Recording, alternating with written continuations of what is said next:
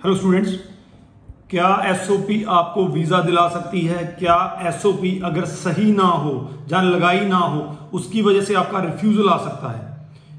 बहुत से बातें होती हैं इसके रिगार्डिंग बहुत से जो है थ्योरीज हैं इसके रिगार्डिंग सो आज मैं इस वीडियो में आपको यही बताने की कोशिश करूँगा कि एसओपी आपकी स्टडी वीज़ा फ़ाइल का कितना इंपॉर्टेंट पार्ट है।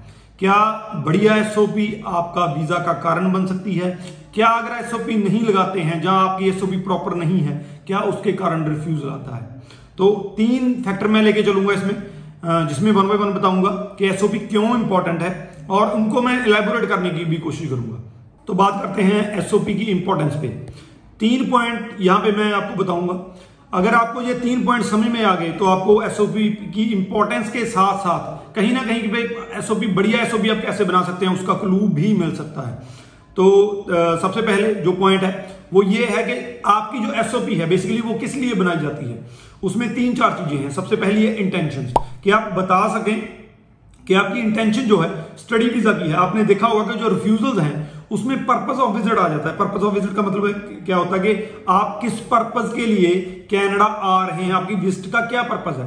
तो अगर आपकी एसओपी में इसको एलेबोरेट करेंगे इंटेंशन को एलेबोरेट करेंगे, आप बताएँगे कि मैं एक जेन्यून स्टूडेंट हूँ और पढ़ने के लिए आ रहा हूँ तो वो पर्पज ऑफ़ विज़िट आने के चांसेस कम होते हैं। तो ये कैसे आप कर सकते हैं? ये एसओपी के थ्रू कर सकते हैं। दूसरा है प्रोफ़ाइल आपका जो भी प्रोफ़ाइल है आपने जो भी पीछे स्टडी की है अगर कोई एक्सपीरियंस है आपका अगर कोई इंटरेस्ट है आपका कोई भी प्रोफ़ाइल में ऐसी चीज़ है जो आप वीज़ा ऑफिसर को बताना चाहते हैं तो वो आप इसमें एक्सप्लेन कर सकते हैं। सो so, प्रोफ़ाइल को बहुत बढ़िया तरीके से एक्सप्लेन करना है। तो एसओपी एक आपके लिए बड़ा जो साधन हो सकती है। इसमें मैं आपको बता दूँ कि जैसे टेन प्लस टू वाले स्टूडेंट्स हैं, जो क्रीम प्रोफ़ाइल है, मैं उनको एसओपी क्यों लगाने की जो है एडवाइज करता हूँ? क्योंकि अगर आप एक पेज की एसओपी लगा देंगे, उसमें अपना प्रोफ़ाइल को अच्छी तरीके से एक्सप्लेन कर देंगे तो मोस्ट प्रॉब्ली वीज़ा ऑफिसर आपकी एसओपी के साथ ही आपको वीज़ा दे देगा। तो ये एक बड़ी बात है कि प्रोफ़ाइल को हम एक्सप्लेन कर सकते हैं। इसके बाद जो है, सबसे ज़्यादा इंपॉर्टेंट जो है, आपके गोल्स हैं। आपके करियर गोल्स हो सकते हैं, आपके लाइफ गोल्स हो सकते हैं। तो ये एक इंपॉर्टेंट पार्ट होता है बेसिकली एसओपी का।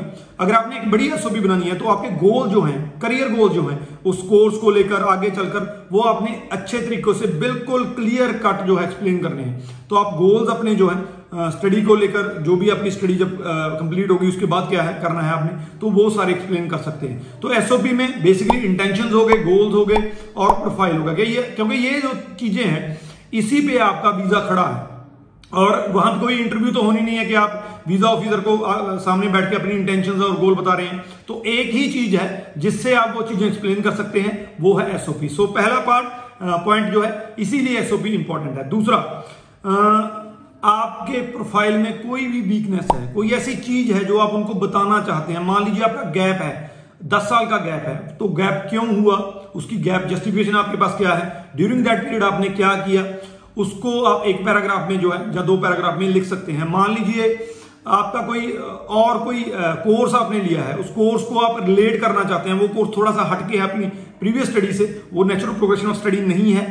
तो आप इसको यूज़ एसओपी को कर सकते हैं। कि मेरा कोर्स कैसे रिलेट करता है, या इस कोर्स को लेने का कारण क्या है। तो ये एक बड़ी इंपॉर्टेंट बात है कि आप में आपकी कोई भी वीकनेस है जहाँ कोई आप एक्सप्लेनेशन देना चाहते हैं अपने प्रोफ़ाइल के बारे में, किसी वीकनेस के बारे में कोर्स के बारे में, कोई भी चीज़ आप जो है जस्टिफाई करना चाहते हैं तो एसओपी आपके लिए एक बड़ी चीज़ है, जिसमें ये चीज़ें आप सारी एक्सप्लेन कर सकते हैं।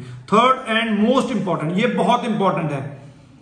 हालाँकि बहुत से स्टूडेंट ये सोचते हैं कि एसओपी हमें वीज़ा दिला सकती है और एसओपी ही सारा कुछ है। मैं ये तो नहीं कहूँगा कि एसओपी सारा कुछ है, क्योंकि आपके प्रोफ़ाइल में और भी फैक्टर होते हैं। आपका आयल स्कोर आ गया, आपकी एकेडमिक आ गया, आपके, आपका कोई गैप है कि नहीं है, उसकी क्या जस्टिफिकेशन है, आपकी प्रेजेंटेशन आ गई, अगर फाइनेंशियल लगा रहे हैं तो कैसे हैं, सो, सारे के सारे फैक्टर मिलके आपका वीज़ा लेकिन फिर भी एसओपी एक बड़ा रोल प्ले करती है आपके वीज़ा में। तो एक ये पॉइंट है कि एसओपी जो है वो मस्ट है। मैं कहूँगा कि अगर आपका प्रोफ़ाइल बढ़िया भी है नेचुरल प्रोग्रेशन भी है, जैसे बीबीए के बाद आप एमबीए के लिए जा रहे हैं, लेकिन फिर भी आपको एक या डेढ़ पेज की एसओपी लगानी चाहिए। उसमें अपनी इंट्रोडक्शन दीजिए। इंट्रोडक्शन के बाद जो है कोर्स को एलेबोरेट कीजिए क्यों आपने कोर्स चूज़ किया।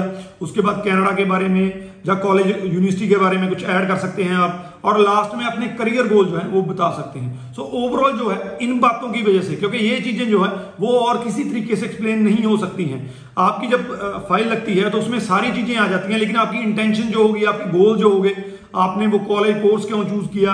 आप उस कोर्स को करके क्या करना चाहते हैं? तो ये चीज़ें नहीं आती हैं। तो ये चीज़ें सिर्फ़ एसओपी में ही हो सकती हैं। इसीलिए एसओपी एक बड़ा, जो है, बड़ा फैक्टर माना जाता है। सो अगर आप अपना वीज़ा लेना चाहते हैं, अगर आप अपने जो प्रोफ़ाइल है, उसको स्ट्रॉन्ग या फ़ाइल को स्ट्रॉन्ग करना चाहते हैं तो आई मस्ट रिकमेंड कि आपको एसओपी लगानी चाहिए।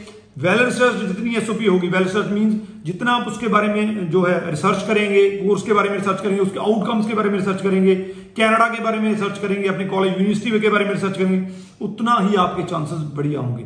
तो एसओपी ज़रूर लगाइए एसओपी एक इंपॉर्टेंट पार्ट है और इसको पूरे बढ़िया तरीके से आप लगाइए। मेरी तीन चार वीडियोस मैंने जो अलग से एसओपी पे कर रखी हैं, आप उनको देख सकते हैं। उनको देखकर आपको कहीं ना कहीं आइडिया हो जाएगा कि किस तरह की एसओपी आप बना सकते हैं। Rajvi Chahal, thank you so much.